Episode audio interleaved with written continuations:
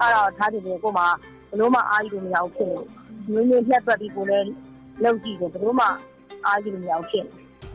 ကိုမတယောက်ကလည်းမတက်ချင်နေတာမတက်ကောင်ဖြစ်နေသူကတမျက်ဈေးရောက်တော့သူကလေးထိနေရတယ်ထားချင်တော့မှနှစ်ယောက်သုံးယောက်စလုံးထားမှာမှတော့အကြီးမဆိုလို့ဆိုရင်အခုကြောင်းမတက်နိုင်လို့နိုင်မတော့လုံးနေရတယ်မင်္ဂလာပါရှင် မြန်မာနိုင်ငံတဝမ်းမှာရှိတဲ့လူအခွင့်အရေးနဲ့ပတ်သက်တဲ့အကြောင်းအရာတွေကို တင်ဆက်ပေးနေတဲ့ဒို့အတန်ပတ်စဉ် podcast အစီအစဉ်ကနေကြိုဆိုပါရစေ။ဒီအစီအစဉ်ကို Frontier မြန်မာနဲ့ Foundation Hero Dero ကတင်ဆက်တာဖြစ်ပါတယ်။ကျူးကျော်လို့ခေါ်တဲ့ရန်ကုန်မြို့ကတရားမဝင်နေထိုင်တဲ့သူတွေကိုလူဖွဲ့စည်းကနေဖယ်ခံထားရတာတော်တော်ကြာပါပြီ။အာနာသိမ့်လိုက်ကလေးကသူတို့ထဲကအများစုဟာအလုံမရှိကြတော့သလိုနေအိမ်တွေကလည်းအတင်းတမဖယ်ရှားခံခဲ့ရပါတယ်။ ဒါကြောင့်သူတို့ကလေးတွေပညာသင်ကြားနိုင်ဖို့အကြောင်းမပို့နိုင်ကြတော့ပါဘူး။ဒီဆောင်မကို Frontier မြန်မာရဲ့သတင်းတောက်တွေကဆက်လက်တင်ဆက်ပေးသွားမှာဖြစ်ပါတယ်။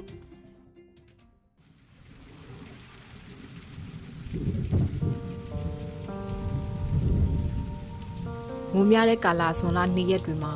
ရန်ကုန်မှာနေတိုင်းလိုလိုရွာနေတဲ့မိုးကြောင့်တမျိုးလုံးနှီးပါလမ်းတွေပိတ်နေတတ်ပါတယ်။ဒီလိုရာသီဥတုမျိုးဆိုရင်မက်တင်နေအတွက်တော့လောက်ကင်မကောင်းလို့စိတ်ညစ်ရတဲ့နေ့တွေပါပဲ။ သူ့လောက်ကရက်တကာလှည့်ပြီးတန်တိုတန်စားနဲ့ပလတ်စတစ်ပစ္စည်းကောက်တဲ့ပလုံကောက်သူဖြစ်တာကြောင့်မွေးရသည့်ကာလတွေကပစ္စည်းကောက်ရနေပြီးဝင်ဝင်နေပါပါတယ်။အခုကရာသီချင်းကြီးကမကောင်းတော့လေ။ဝေလိုချောလို့မကောင်းဘူး။ဝေလိုချောလို့မကောင်းတဲ့နေ့၄-၅တောင်၄-၅-၆ထောင်နဲ့ကိုမှမရှိတဲ့ချိန်ကယူစားထားတာဆယ်ရက်ကိုဟိုဟာနဲ့သွေးရတယ်တနေ့ကို2000နဲ့သုံးသွင်းရတယ်နှစ်ဦးဖက်စားတော့9000လောက်မှနှစ်ဦးလောက်ဖက်စားတော့1000လောက်ပဲကျန်တယ်1000လောက်မှညှပြီးတော့စားလို့မရဘူးဖြစ်နေတယ်လေဆန်လောက်ပဲရတယ်ဆန်လေးလုံးကို1000ဖြစ်နေပြီ မတ်တင်တင်တို့မိသားစု9ယောက်က AR တိုင်းရဲ့တောရတစ်ခုဘက်ကနေရန်ကုန်ကိုရွှေ့ပြောင်းအခြေချနေထိုင်လာတာနှစ်အနည်းငယ်ကြာပါပြီ။လှိုင်သာယာမြို့နယ်အတွင်းကရန်ကုန်ပသိမ်ကားလမ်းမကြီးရဲ့ဘေးမှာတယ်လီထိုးပြီးအခြေချနေထိုင်ကြပါတယ်။ဒီလိုရွှေ့ပြောင်းမှုကလည်းသူ့မိသားစုအတွက်အတော်လေးခက်ခဲခဲ့ပါတယ်။ရန်ကုန်ရောက်ပြီးကတည်းကစာဝတ်နေရေးအတွက်အကျွေးတွေနဲ့ပတ်ချလဲရုန်းကန်နေရတဲ့ဘဝမှာ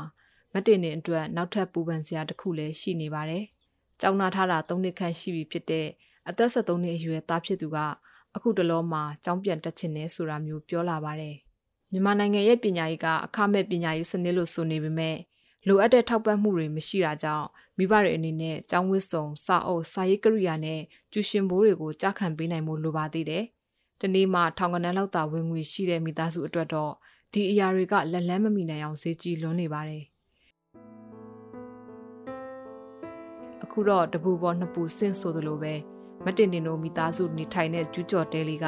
အော်တိုဘာလတုန်းကစစ်ကောင်စီကအတင်းကျပ်ဖယ်ရှားဖျက်ဆီးလိုက်တဲ့နေအိမ်တွေထဲပါဝင်ခဲ့တာကြောင့်သူတို့မိသားစုအခြေအနေကပိုဆိုးသွားခဲ့ရပါပြီ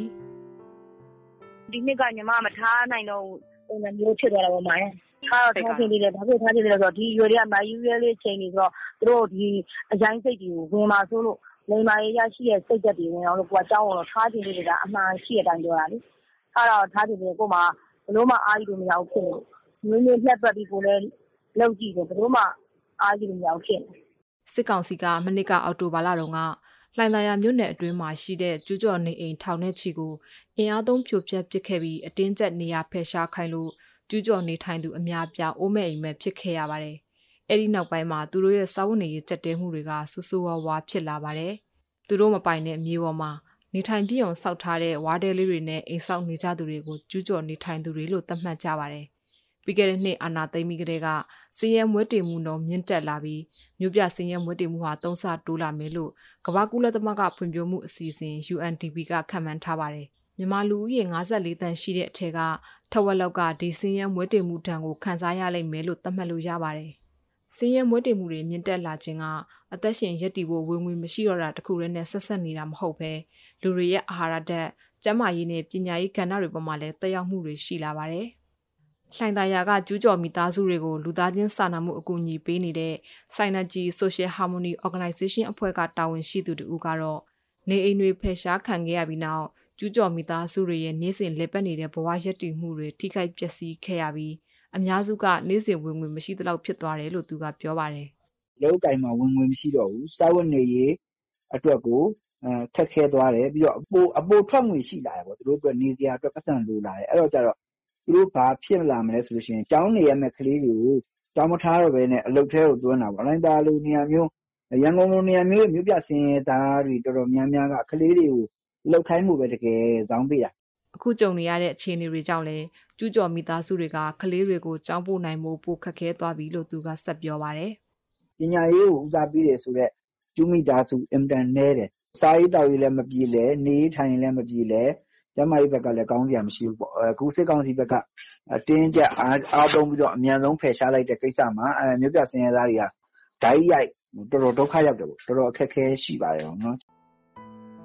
မဆာဆာကအကြက်တဲတွေကိုရင်ဆိုင်နေရတဲ့ရန်ကုန်မြို့ပြကငွေကြေးချွတ်တဲ့တဲ့မိဘတူပါသူ့ရဲ့အိမ်ဟာလည်းမတင်တင်လိုပဲအော်တိုဘာလတုန်းကစစ်ကောင်စီကအတင်းအဓမ္မဖယ်ရှားခိုင်းခဲ့တဲ့ပါသွားခဲ့ပါတယ်မဆာဆာဟာကျောင်းနေအရွယ်ကလေးနှစ်ယောက်အပါဝင်ကလေးလေးယောက်မိခင်ဖြစ်ပါတယ်သူကလေးတွေနဲ့အတူလုပ်ငန်းခွင်မတော်တဆမှုနဲ့အလုပ်သိမ့်မလုပ်နိုင်တဲ့သူ့အမျိုးသားနဲ့အတူနေထိုင်ကြပါတယ် ခုတမျိုးခန်းကားမိတာတော့9000 8000ပေးရတယ်။တနေ့ကုန်ကြစရိတ်ကတော့5 8000လောက်ရှိတာပေါ့ နေ့တိုင်းဆိုရင်တော့ အကုန်ဝယ်စားနေရတာ ရေတမယ်ပဲ ဝယ်မတုံးရတာတောက်ပြီးတော့ဝယ်တောက်ရတယ်မိုင်းကိုစုံရတနေ့ကုန်ခုက4000 5000ဆိုတာထန်ကုန်အဲ့ဒါတော့အသေးမှခူရတယ်ကိုစုံရခူသမားတွေကခု တအားများနေတော့လေ မိသားစုအခြေအနေတွေကြောင့် ကျောင်းနေအရွယ်ဖြစ်တဲ့ အသက်73နှစ်နဲ့9နှစ်အရွယ် ကလေးတွေကို သုံးတန်းနဲ့တဒန်းမှာ ပညာရေး ခဏရန်နာထားခဲ့ရပြီး အခုထိ ကျောင်းပြတ်မထားနိုင်သေးဘူးလို့ ဆိုပါတယ် ကိုနှစ်တယောက်ကလည်းမတက်ချင်နေတာ မတက်ကောင်ဖြစ်နေသူကတမျက်ဈေးရောက်တော့ သူကလေးထိနေရတယ်ထားချင်တာမှနှစ်ယောက် သုံးယောက်စလုံးထားမှာမမတော့အကြီးမဆိုလို့ဆိုရင် အခုကျောင်းမတက်နိုင်လို့နိုင်မတော့လုံးနေရတယ် ထားချင်တယ်မတော့စလုံးထားချင်တယ်အစီမကြည့်လို့တော့မထားရတာ ဆိုင်နာကြီးအဖွဲ့က2022ခုနှစ် မတ်လက ကောက်ယူထားတဲ့ မြို့ပြစည်ရန်သားများနဲ့ ပတ်သက်တဲ့ နမူနာစစ်တမ်းမှာတော့ လှိုင်သာယာမြို့နယ်အတွင်းက ကျောင်းပညာရေး လက်လက်မမီတဲ့ ကျူးကျော်မိသားစုတွေဟာ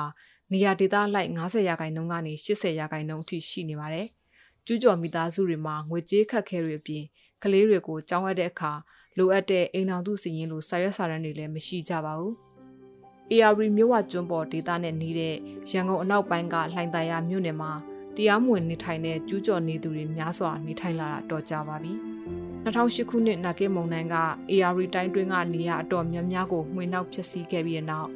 ဒေသခံအများစုဟာရန်ကုန်မြို့ပြင်ကနေရာတွေကိုရွှေ့ပြောင်းလာခဲ့ကြတာပါတချို့ကအလောက်ကန်ရှာဖွေဖို့ရွှေ့လာကြသလိုစီရင်မွေးတင်မှုမြင့်တက်လာတာတဘာဝဘေးရန်နေရာတွေနဲ့မြေယာမရှိကြတာကြောင့်ရွှေ့ပြောင်းလာတာတွေလည်းရှိပါတယ်ကျူးကျော်မိသားစုတွေကိုအကူအညီပေးနေတဲ့စေတနာဝန်ထမ်းတဦးကအစားအသောက်ပေါ့ပတ်စံမရှိတော့အကျူးဆိုတော့ဗျာအမရပတ်စံမရှိမရှိတော့ကလေးတွေသူတို့ပို့ဖို့တော့ကိုဘေးပတ်စံနဲ့ပို့မလဲပေါ့ပို့လိုက်ပါပြီရဲ့ចောင်းထားတယ်ဆိုတော့သူများကြီးတန်းလူပေါ့ចောင်းကြီးဝတ်ကမယ်ဗျာ ကလေးတွေမုန်းခိုးရမယ်ဒါတွေကိုမလုပ်ပေးနိုင်ဘူးသူတို့စားဖို့အတွက်ပဲသူတို့ကရုန်းကန်နေရတဲ့အတွက်အဲ့ဒါအဆင်မပြေတော့ကလေးတွေကြောင်းမထားပေးနိုင်ဘူးဗျာကြောင်းထားဖို့ရှိရလူကြောက်လဲ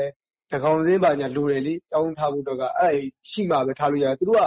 ဒီအရာလူတိုင်းကကြောင်းလာတော့အဲ့ကောင်တွေကပျောက်ပြက်ကုန်ပြီဗျာတဲ့ဗျာနာကိထဲပါတဲ့လူကအများဆုံးပဲကျူးကျော်မိသားစုတွေထဲကကြောင်းတက်နိုင်သူတွေကအစိုးရကြောင်းတွေမှာတက်ကြပြီးမတက်နိုင်သူတွေကတော့ရွရွတွေကဖုံးတော်ကြီးတင်ပညာရေးကျောင်းတွေမှာတက်ကြတယ်လို့စေနာဝန်ထမ်းကပြောပြပါတယ်။ လက်ရှိနိုင်ငံရေးအခြေအနေမှာတော့ပညာသင်ကြားရေးနဲ့ပတ်သက်ပြီးအငင်းပွားမှုတွေရှိနေပြီးပြည်သူများစွာကတော့အာဏာရှင်ချုပ်ကင်ထားတဲ့အစိုးရကျောင်းတွေကိုတပိတ်မှောက်ထားကြပါတယ်။တော်လိုင်းရေးအစိုးရဖြစ်တဲ့အမျိုးသားညီညွတ်ရေးအစိုးရ NUG ဘက်ကလည်းအစိုးရကျောင်းတွေမှာမတက်ချင်တဲ့ကျောင်းသားတွေအတွက်အွန်လိုင်းပညာသင်ကြားရေးစနစ်တစ်ခုကိုဖော်ဆောင်ထားပါတယ်။ဒါပေမဲ့မြို့ပြစင်းရဲသားမိသားစုတွေမှာတော့ဒီပညာရေးတစ်ခုလုံးကိုလက်လန်းမိနိုင်မှုခက်ခဲနေတဲ့အနေအထားပါ။ Synergy Social Harmony Organization အဖွဲ့ကတာဝန်ရှိသူက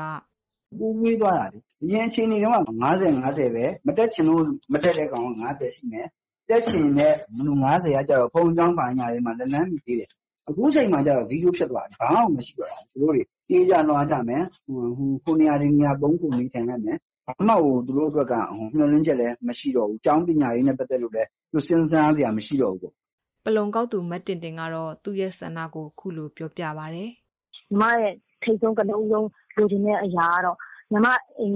မြေနေရာလေးတခုရစေချင်တယ်။အဲဒါတခု ညီမစိတ်ထဲမှာရှိတယ်။ညီမ ဘယ်လိုလေးနဲ့ပဲ ပြန်သွင်းပေးရသွင်းပေးရလစဉ်တိုင်းကို ညီမလုပ်ပြီးတော့ ပြန်သွင်းပေးမယ်။နောက် ဒုတိယအချက်ကအဲဒီကားတွေကိုစောင်းထားချက်။အဲဒီနှစ်ချက်ပဲ ညီမရင်ထဲမှာ အဓိက အခုတင်ဆက်ပေးခဲ့တဲ့ အစီအစဉ်ကို နားဆင်ကြရလို့ ကျေနပ်မယ်လို့ ဒိုးအတန်အဖွဲ့သားတွေက မျှော်လင့်ပါတယ်။ ဆောင်းပါးမှာလုံခြုံရေးအခြေအနေတွေကြောင့်နာမည်တချို့ကို ပြောင်းလဲအသုံးပြုထားပါတယ်။ဒိုးအတန်အတန်လွင့်အစီအစဉ်ကို Frontier မြန်မာရဲ့ website နဲ့ Facebook စာမျက်နှာတွေအပြင်ဒို့အတန်ရဲ့ Facebook စာမျက်နှာ SoundCloud YouTube iTunes တို့ကနေလည်းဝင်ရောက်နားဆင်နိုင်မှာဖြစ်တယ်လို့ VOA ကထုတ်လွှင့်တဲ့ရေဒီယိုအစီအစဉ်မှာလည်းစနေနေ့ည9:00နာရီကနေ10:00နာရီတွင်းနဲ့တင်းနှင်းခွန်နေ့နနက်6:00နာရီကနေ9:00နာရီအတွင်းမှာလည်းနားဆင်နိုင်ပါတယ်။ ဒီအစီအစဉ်ကိုအလှူရှင်တွေကပံ့ပိုးကူညီထားပြီး Frontier မြန်မာနဲ့ Foundation Hero တဲတို့ကပူးပေါင်းတင်ဆက်တာဖြစ်ပါတယ်။ဒို့အတန်အစီအစဉ်ကိုနားဆင်ပေးတဲ့အတွက်ကျေးဇူးတင်ပါတယ်ရှင်။